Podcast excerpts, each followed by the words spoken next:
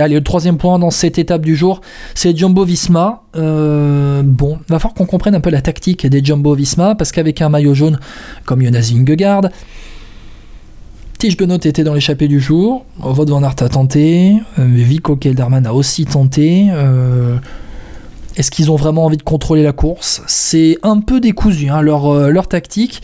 On comprend pas trop. Jonas Vingegaard, après l'étape au micro de France Télévisions, il a dit que non, non, ça le dérangeait pas. Euh, voilà, ça fait partie aussi euh, du jeu d'équipe. Euh, les coureurs peuvent tenter à l'avant, mais Tiesj Benoot, euh, il va être utile, notamment dans les, éta- dans les étapes alpestres euh, qui vont arriver. Peut-être pas demain sur les pentes du, du Grand Colombier, où là, ça va être une arrivée en bosse. Il y aura qu'un seul col dans la journée, et bah... Euh, Tiesj Benoot, s'il n'est pas présent, bah, il y aura peut-être euh, du Van Aert, Van Oudenhove, il y aura les autres, avec Kelderman... Euh, qui est Sepp Kuss, qui, qui vont être là, et c'est eux, ce sont ces gars-là qui vont être les, les plus importants, mais quand même, hein, ces efforts vont se payer à un moment donné, donc euh, on en revient un petit peu à ce qu'on avait vu dans la série Netflix, avec Wout van Aert et Jonas Vingegaard, qui ont deux tactiques euh, séparées.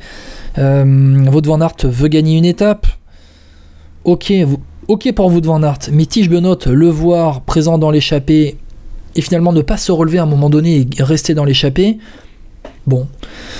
Bon, je, je m'interroge, je suis pas le seul à m'interroger, et euh, sincèrement, cette euh, tactique, j'espère que, pour la Jumbo en tout cas, désolé F P, mais j'espère que cette tactique, euh, tactique ne sera pas préjudiciable, donc pour la Jumbo-Visma.